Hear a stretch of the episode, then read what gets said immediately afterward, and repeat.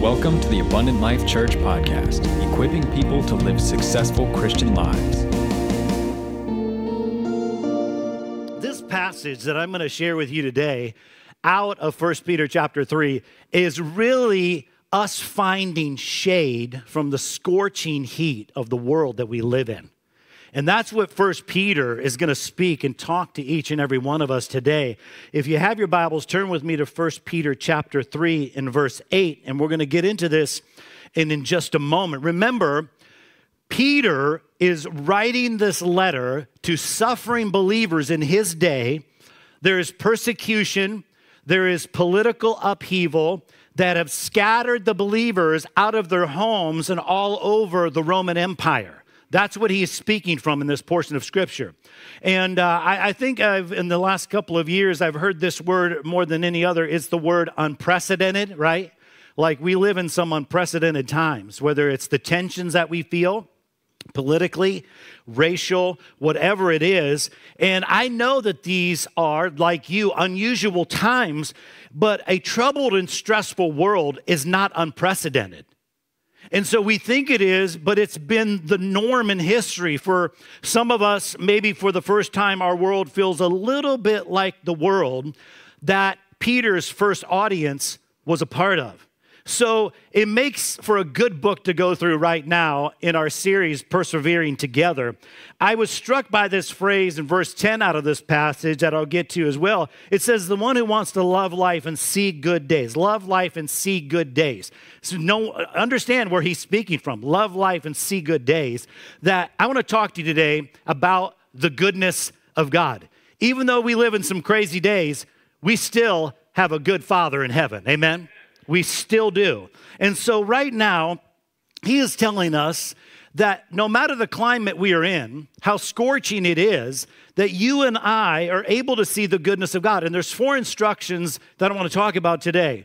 The number one is seek peace, expect suffering, turn misery into ministry, and stay on message. The first one, if you and I want to see the goodness of God, and I'm going to come at this a little different angle than what you might think. Number one, he says, if you want to see the goodness of God, the instruction is you need to seek peace.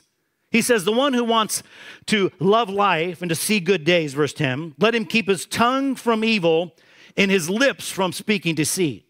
And let him turn away from evil and do what is what? Good. Let him seek what? Peace and pursue it because, why? Because the eyes of the Lord are on the righteous and his ears are open to their prayer. Think about that. He hears the prayers of the righteous, he's turned towards them. But he says, But the face of the Lord is against those who do what is evil. What a warning inside of this. How do we see the goodness of God in spite of the bad days that we are in? We keep our tongues from speaking evil we turn away from evil and we do good and we seek peace with all people.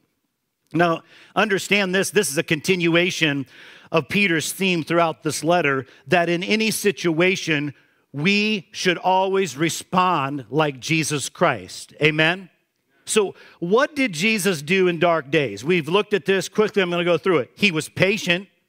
He was, he was patient. He was enduring.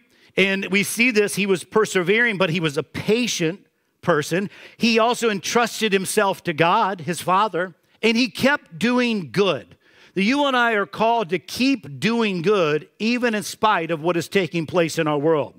That you and I don't need to try to control everything, right? Assert yourself or even get vengeance. If you trust God, He's going to take care of all that for you. And that's because, verse 12, the eyes of the Lord are on the righteous, and he will always hear our prayer when we abide by his word. But there's also a warning. When we take matters into our own hands and seek vengeance or take control, he says, then I'll turn my face against you. Listen, there's a sweetness, um, a peace in giving up responsibility to take control over everything. Don't you know that to be true? It's true. To, to try to get even. But I go back to that that chorus years ago, Tis so sweet to trust in Jesus, just to take him at his word. How many of you know, are old enough to remember that? Right? There's a sweetness there And this is what Peter's talking to. Peter says that sweet and peaceful spirit should be like shade on a hot day. You know, Chris and I were out west traveling in the month of July. We were out west, and uh, the, the one day we were traveling, it was 118 degrees. I've never been in that type of heat before. And traveling out west, uh, you know, those of you maybe been a part of that, it's, it's a hot, dry heat. But we went to the pool that day, and and uh, we got a cabana because we needed some shade underneath and it was good but in between the cabana and the pool was a, a, large concrete path. And i decided just to mosey out across the concrete path you know not really realizing yes it's 118 degrees but i went across the concrete path and i turned around to chris and i was like my only expression was ah! Right? Burning flesh right? Not really realizing how hot it was and the, Peter is saying, listen, in this passage, you've understand the goodness of God through his word that it can be shade in the midst of a searing heat in a world that you and I live in. Listen, some have had their sweetness zapped right out of them. And you've allowed the enemy to steal from you. But Peter says you can get it back. Peter gives several words that describe sweetness and action. Words he says should characterize characterize the fellowship of the church. Verse 8, be like minded. Be like minded means what? You need to pursue unity. That's what it means. Let's point out the obvious. The fact that Peter commands that us to have like mindedness means that you and I struggle with like mindedness because he's got to point it out. That's because in the, in the New Testament church, you're supposed to have people of different cultures and backgrounds, and we find commonality in Jesus. And when you have people of different cultures and backgrounds, they bring in different perspectives and cultural perspectives. And what that does is it creates tension. But Jesus and the apostles never envisioned the church as a place where everyone thought the same about everything, right? Now, a place where everyone thinks alike on every issue is called a cult. And if you're a part of that, you need to get out from it.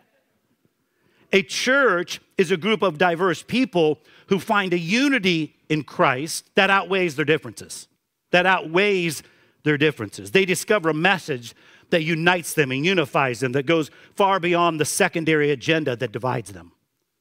That is the vision for the New Testament church. That is the vision for an Abundant Life Church, not a place where everyone thinks exactly the same on cultural, political issues, but that you and I are united by something that far outweighs those differences, who we are in Christ, and that message needs to be sent to the world.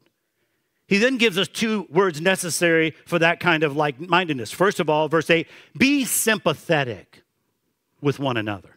Be sympathetic with one another. Sympathy means feeling something alongside of someone else. That's what sympathy is. You're coming right up next to somebody that's going through a difficulty. This week, you know, any given week, we have hurting people that stop by the church here. And there was a lady, elderly lady, that came by this week and, and, and needed help. But more importantly, she was struggling because she was getting ready to go to UVA. She has cancer in her body. And in that moment, I just took to listen what was going on as she shed tears and was crying going through it. She, her husband passed away in the early 90s. Her mom and dad were gone. They, she has no children around. And, and in that, it just took a moment just to come alongside and just to hear the hurt and the pain in her life. Also, we were able to help her financially, but pray for her. And also made sure, do you have a relationship with Jesus? And she says, oh, yes. Yes, I do. And I feel him when I'm driving. I feel him with me and I know him. You and I are called to be sympathetic with one another, to come alongside of each other, and to get in the midst of people's struggle and pain and hurt.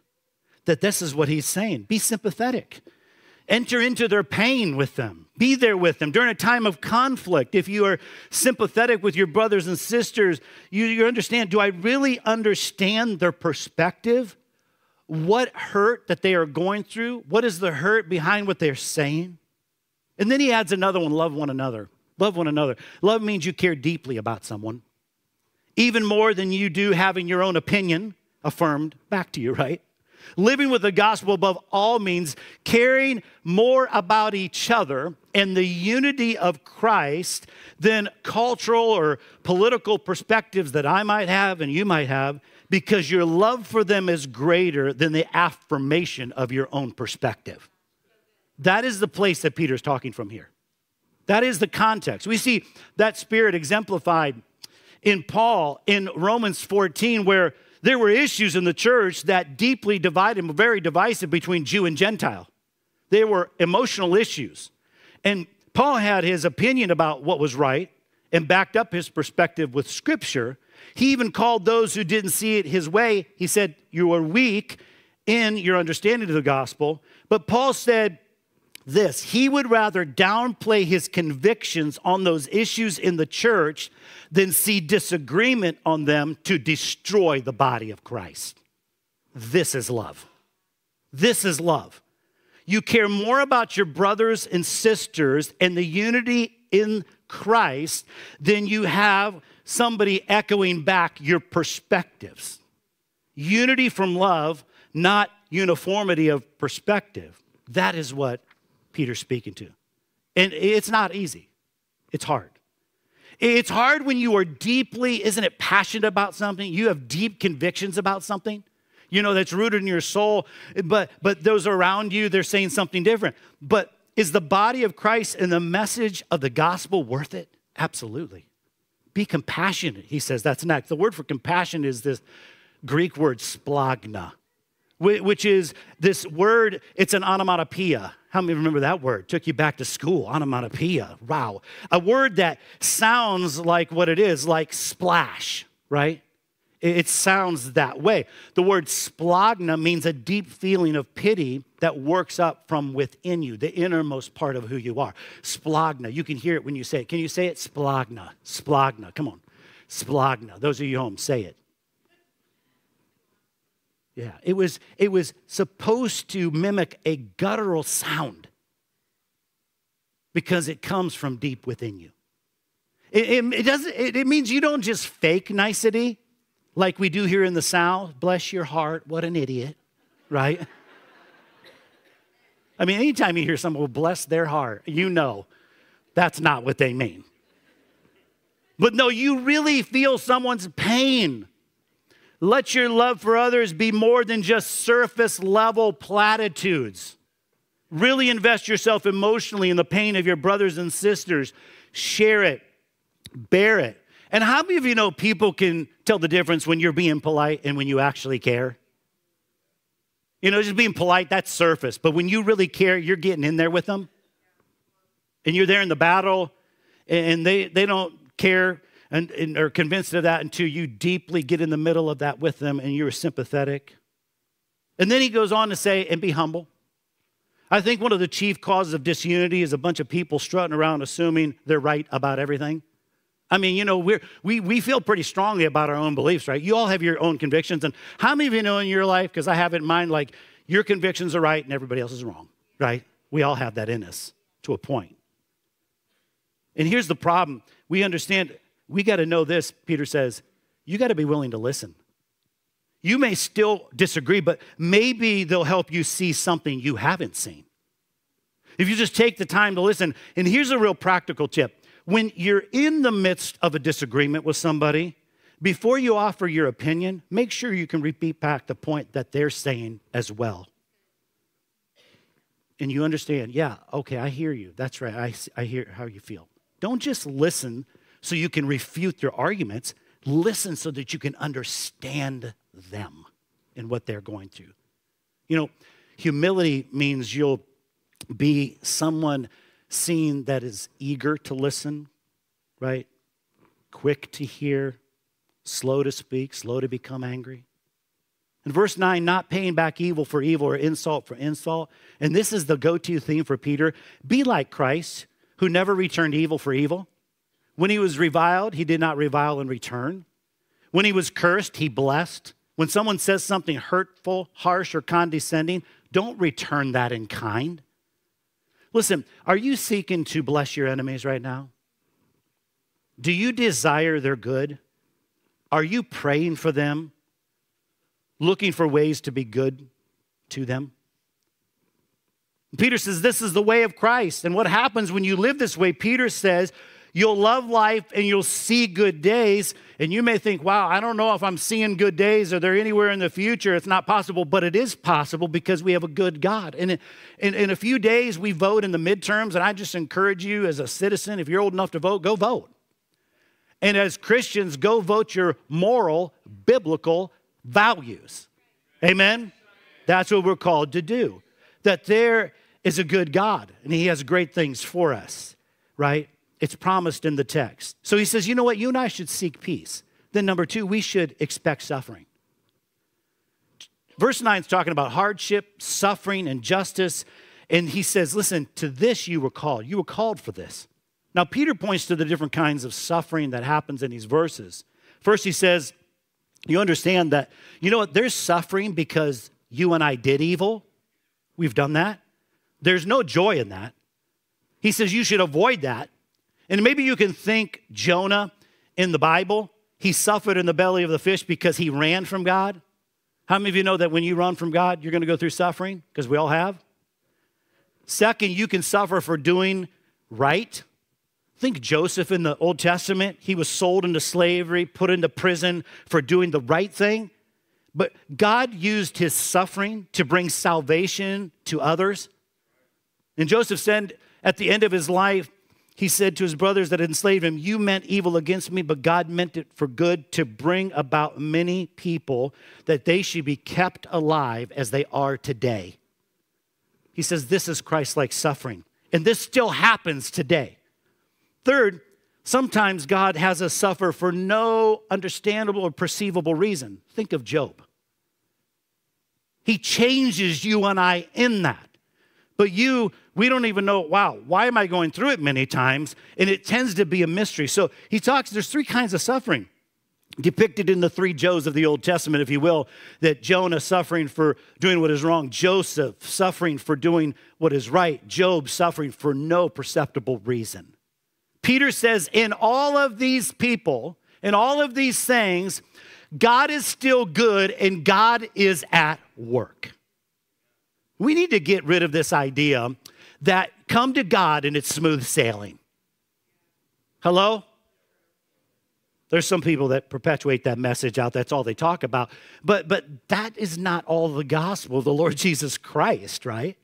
That it's not just all about smooth sailing. There's going to be rough patches along. There's going to be trials. There's going to be circumstances. There's going to be difficulties.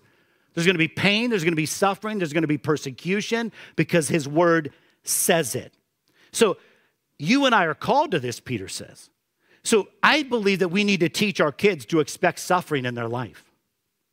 Otherwise, what happens is when they come across difficulties and problems, we set them up for a crisis of faith right? If you teach your children everything is going to be smooth sailing in God or in the world or whatever it may be, what happens in their life when things begin to fall apart? They they don't get the position on the football team. They they don't get the job that they've worked so hard for. They get taken advantage of. Their marriage falls apart. Death comes and they feel like, "Well, I did everything right, God, but well, what's wrong with you? Are you even there?" And, and they need to understand in those moments of their life that you and I were called to this. And I can have the presence of Jesus in this moment and the promise that God is working all things for my good. Third, turn misery into ministry. Verse 13, who then will harm you if you're devoted to what is right and good? Excuse me. But even if you should suffer for righteousness, you are blessed. Here's what he said Do not fear them or be intimidated, but in your hearts regard Christ the Lord as holy, ready at any time to give a defense to anyone who asks you for a reason for the hope that is in you. Listen, if you're a Christian today in this room, online, if you're a Christian, you're a minister. Hello? You're a minister of the gospel of the Lord Jesus Christ. It's not for the select and the elect few that you may think. Peter says, Your suffering may be the best moment you have to point others to Jesus. When you go through suffering with hope, unshakable joy, people will be curious and they're going to ask you, and it's in that moment that you can give a defense of what you believe. There's a difference, though, don't you know, in giving a, a defense of our faith versus being defensive about our faith? I'm here with me today. Most Christians are good being defensive about their faith, but, but, but being ready to give a defense uh, versus living a life that is so different that it evokes questions from others and then being prepared to answer those questions well. So let me ask you to consider both sides of that. When is the last time someone asked you the reason for your joy in the hope and the pain that you are enduring? And when is the last time that someone asked you about why you're so generous or why you're so forgiving or why you're so patient and persevering? And if you be honest, if you, be, you and I can be honest right now, let's make this scalable, if you will. On a scale of one to 10, how different, amazing is your life in this regard? Don't say 10 because 10's reserved for Jesus. And you can't, you, you listen, you, you can't say one, that's for the devil. All right? You're not the devil. If you are, come up at the end. I'll cast it out of you in Jesus' name. So, 10 being for Jesus, one being the devil. How different is your life? Scale it out. How different is your life? When somebody looks at you and the pain that you are enduring and going through and the struggle, how different are you? By the way, this is the secret of the early church's success. They lived in ways that blew everyone else's mind. Rodney Stark, in the book The Rise of Christianity, says there are several things about the early church that absolutely set them apart. Number one, first, multi ethnic unity across the ethnos. There was unity no matter what. Number two, radical generosity. They took incredible care of the poor. We have that famous letter from the Emperor Julian. Here's what he said, complaining These godless Galileans care not only for their poor, but ours as well. What a thing to be said. Or how about this? Only in the church was there a regard for all of life, human life especially those lives considered cheap by the Roman Empire. Rome had its own abortion scheme. If a Roman family had a baby they didn't want, they would just leave it out by the trash overnight. There are ancient letters where they actually found letters from Roman men to their wives that says, if it's a boy, keep it. If it's a girl, discard it. That sound familiar? See we, see, we may have sanitized that a bit in the day that we live in, but it's essentially the same. Like, you know, you can't, you can discard the kids you don't want. The early church practiced what's called baby runs, literally. Members would walk the streets at night listening for discarded babies. Soon, churches were filled with babies, particularly baby girls discarded on the streets. This is what made them peculiar. This is what made them unique. This is what made them stood out. My fear is there's too many believers in the day that we live in that you're afraid of standing out. You're afraid of standing up. But it doesn't exemplify the Christians in the New Testament church. We're afraid to speak up because of the backlash. Listen, the moment you and I got salvation and we went through baptism waters, you and I got a job description. That's to be a disciple of the Lord Jesus Christ. Not just a good Christian on Sunday morning, but all throughout the week. That's the New Testament. Peculiar, you're different. You do things different. You're a little odd. We're afraid of that. We want to fit in. This is effective evangelism. Effective evangelism comes from living in a way that provokes a question, which is the other side. Are you ready to share that when asked? Another observation, verse 16, yet do this with gentleness and respect, keeping a clear conscience, so that when you are accused, those who disparage your good conduct will be put to shame. It doesn't matter how good your answer or how even compelling your life. If you if you answer without gentleness and respect, you forfeit your witness, the Bible says. Verse 17, for it's better to suffer for doing good, if that should be God's will, than for doing evil. Listen, screaming at someone in Jesus' name doesn't change a human heart.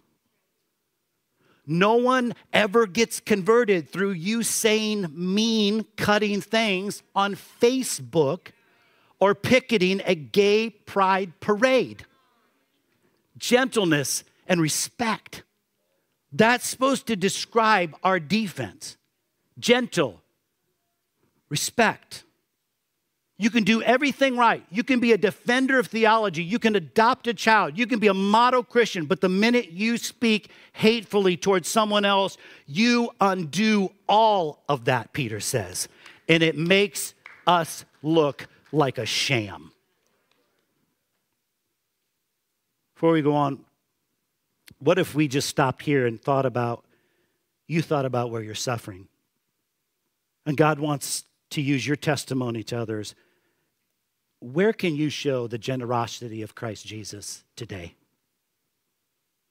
And would you think about that and would you write it down? Would you take a moment today and would you meditate on this word? And you take it in. And you not just leave it, not just good hearers, but doers. Seek peace, expect suffering, turn misery into ministry. Fourth, lastly, stay on message. Verse 18. For Christ also suffered for sins once for all, the righteousness, the righteous for the unrighteous, that he might bring you to God. He has put to death in the flesh, but made alive by the Spirit, in which he also went and made proclamation to the spirits in prison, who in the past were disobedient, when God patiently waited in the days of Noah while the ark was being prepared. In, in it, a few, that is, he says, eight people were saved through water.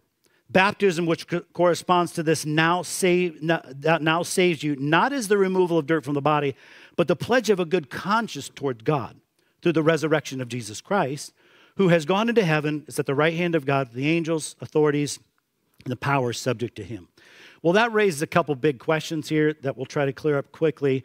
Maybe it'll help you dig even into the text even after today. Verse 19 says that Christ, by the Spirit, also went and made proclamation to the spirits in prison who in the past were disobedient when God patiently waited in the days of Noah while the ark was being prepared. That, that could mean one or two things. The, number one, that after his death, Christ went and proclaimed his victory to a group of disobedient demons, principalities, and powers who had been at work in the days of Noah.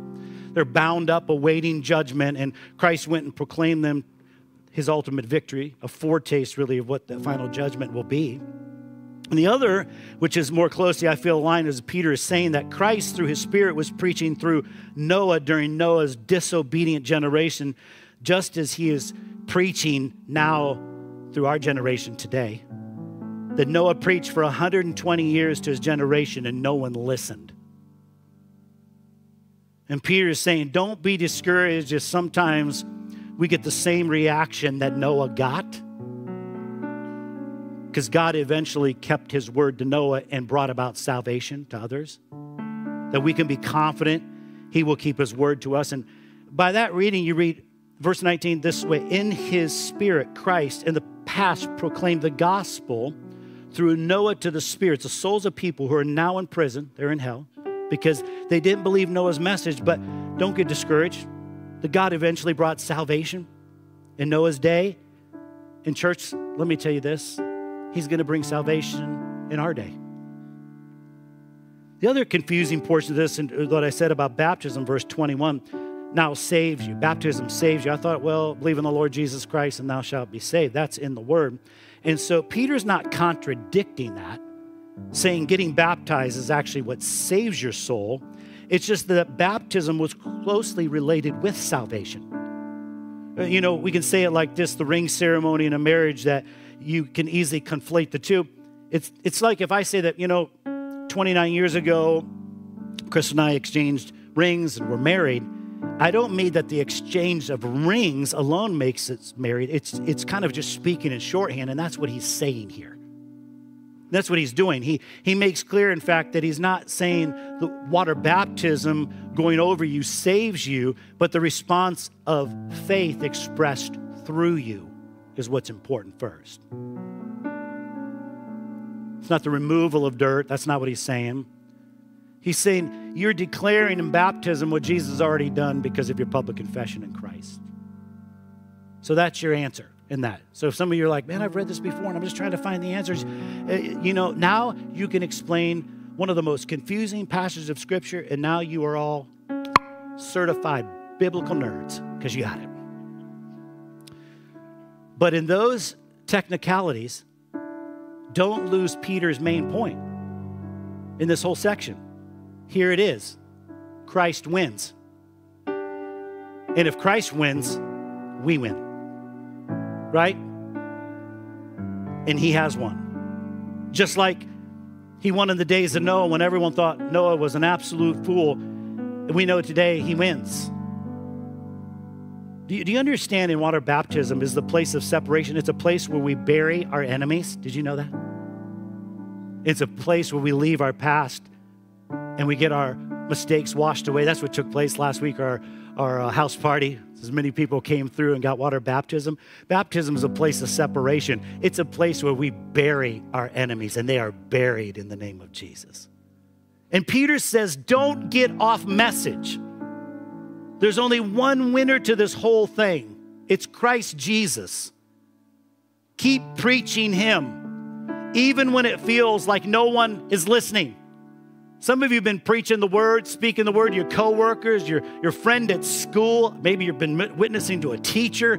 Um, you know, you're, you're loving on your neighbor. And even when you don't think anybody is listening, Peter says this you need to stay on the message of Jesus Christ. Stay on the message. Don't get distracted from the message in these days, body of Christ. There's too many other things coming at us and it's fast and it's furious and it's crazy. Stay on the message of the hope that we have that the gospel is first and always will be first. It's the one message, it's the one mission, it's the one agenda guaranteed to succeed. You know, I don't know where everything's going in this world. I don't even know where society is going, but I know where Jesus is going. Right? Because his word tells us where he's going. We don't have to wonder about that. So, so yeah, let's talk about politics. That's fine. But listen, both the Democrat and the Republican still need Jesus Christ as their Lord and Savior. Amen. They all need him. We all need him. And so, listen, we so many times we realize, you know, our ultimate salvation, we're looking for someone who's not going to ride in on the wings of Air Force One, but we're looking to the one that was born in a manger and as our soon coming king. So you've heard me say this whether you belong to the donkey or the elephant, it's not as important as the Lamb of God who took away the sins of the world. So, yeah, let's talk about the economy because it's hard. People are struggling with their bills.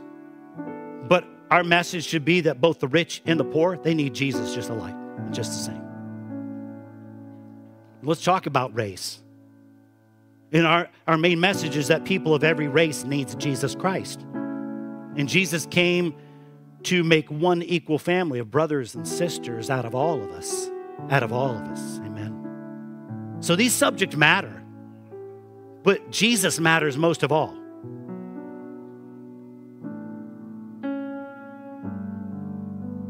And Paul is saying, listen, I'll ever come into the body of Christ. I'll come to the church. He went through many churches and planted them. Asia, his missionary travels. He had strong feelings about things. He still preached the gospel. He still preached the word, but he didn't let all of that override what could happen if he continues to hit people and hammer people out in what he says, as I know, I understand in all of this, hey, you're weakened in your understanding because this is a scripture, but guess what? I'm going to go low on this and I'm going to remain humble so I don't destroy the body of Christ.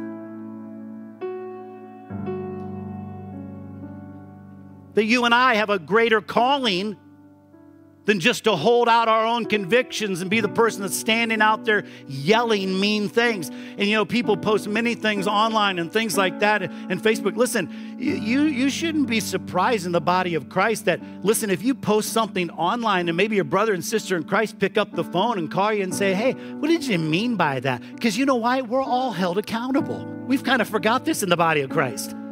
We're all held accountable, right? I'm held accountable. You're held accountable.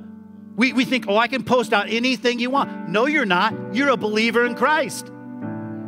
Are you being sympathetic? Are you loving in your approach? No, we're not allowed to not allowed to post anything we want as a Christian. The world will post out anything they want. But believers in Christ have a higher calling to live a life that's above reproach, what we say, what we do, who we are on any given day. These subjects matter, but Jesus matters most of all. So we got to stay on message. We got to stay on message today. So if you find yourself today outside of the shade and underneath the searing heat, Jesus said there's a place for you and it's in the shade. And you need to come under this passage and come under this portion because God's a good God in heaven.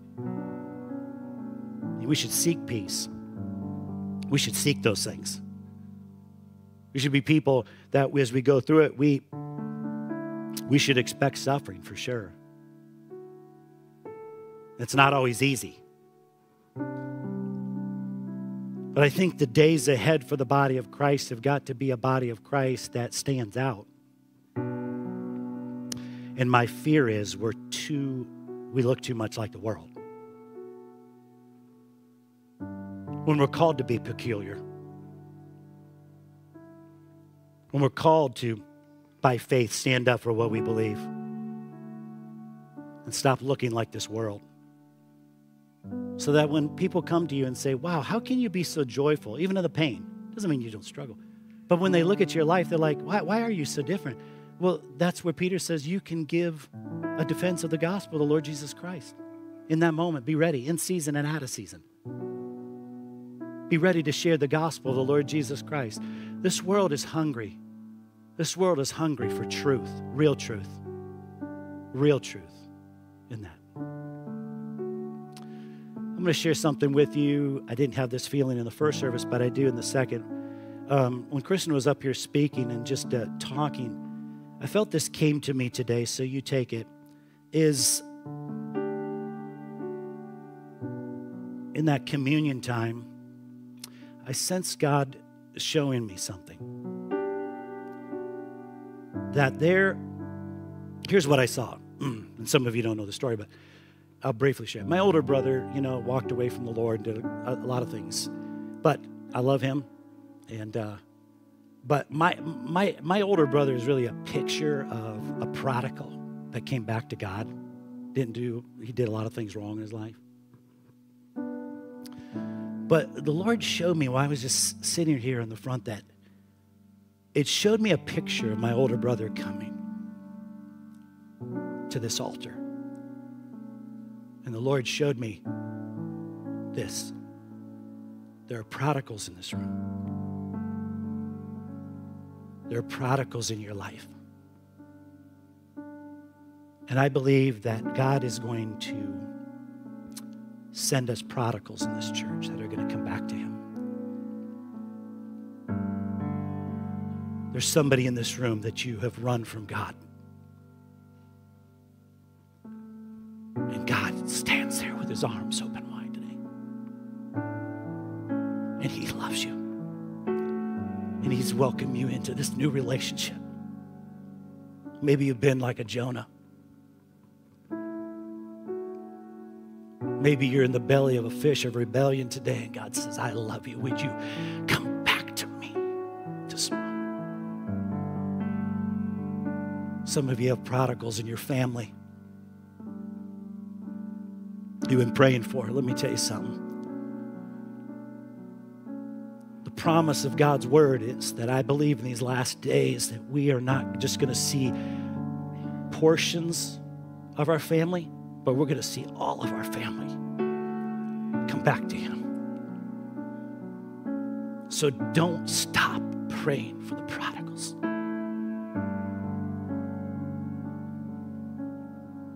Don't ever stop praying for the prodigals because they're going to come back.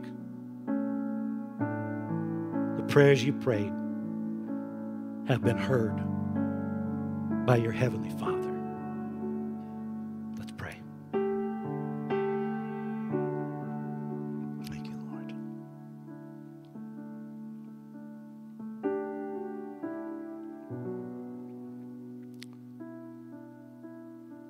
Lord, we see throughout your word that, Lord, you know, we've all been prodigals.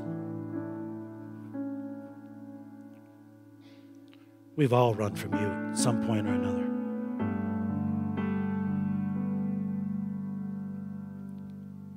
Lord, I see you today as our Father, just with your arms open wide and welcoming us back. You have the ring, you have the robe ready.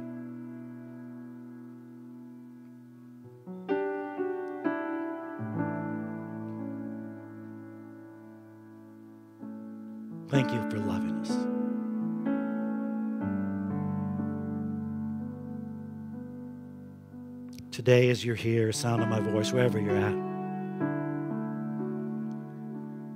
if you'd like to respond in that story, more importantly than about the Son, is about the Father. The Father who loves us in spite of what we've done. Father welcomes you today. As your heads are bowed and your eyes are closed, maybe you'd just like to respond to that right now and just say, you know what, I want to respond to you, Heavenly Father, that I've been running. I've been running from you. I keep finding myself in the belly of something I should not be in. And today you're saying, you know what, I come and I turn my life over to you. Maybe it's again, maybe it's for the first time. I don't know. But maybe today, as you are sitting here, would you take moment? Maybe you're online. You can uh, let our online host know that today's a day where you're going to stop being the prodigal and you're to come home today. That today, inside of this room, maybe as you respond, maybe you're saying, you know what, today I just want to raise my hand that I've been the prodigal and it's time for me to come home.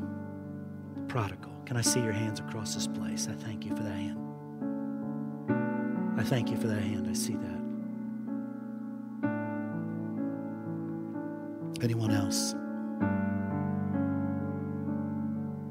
Lord, thank you, Jesus. Thank you, Jesus. See that hand there in the back.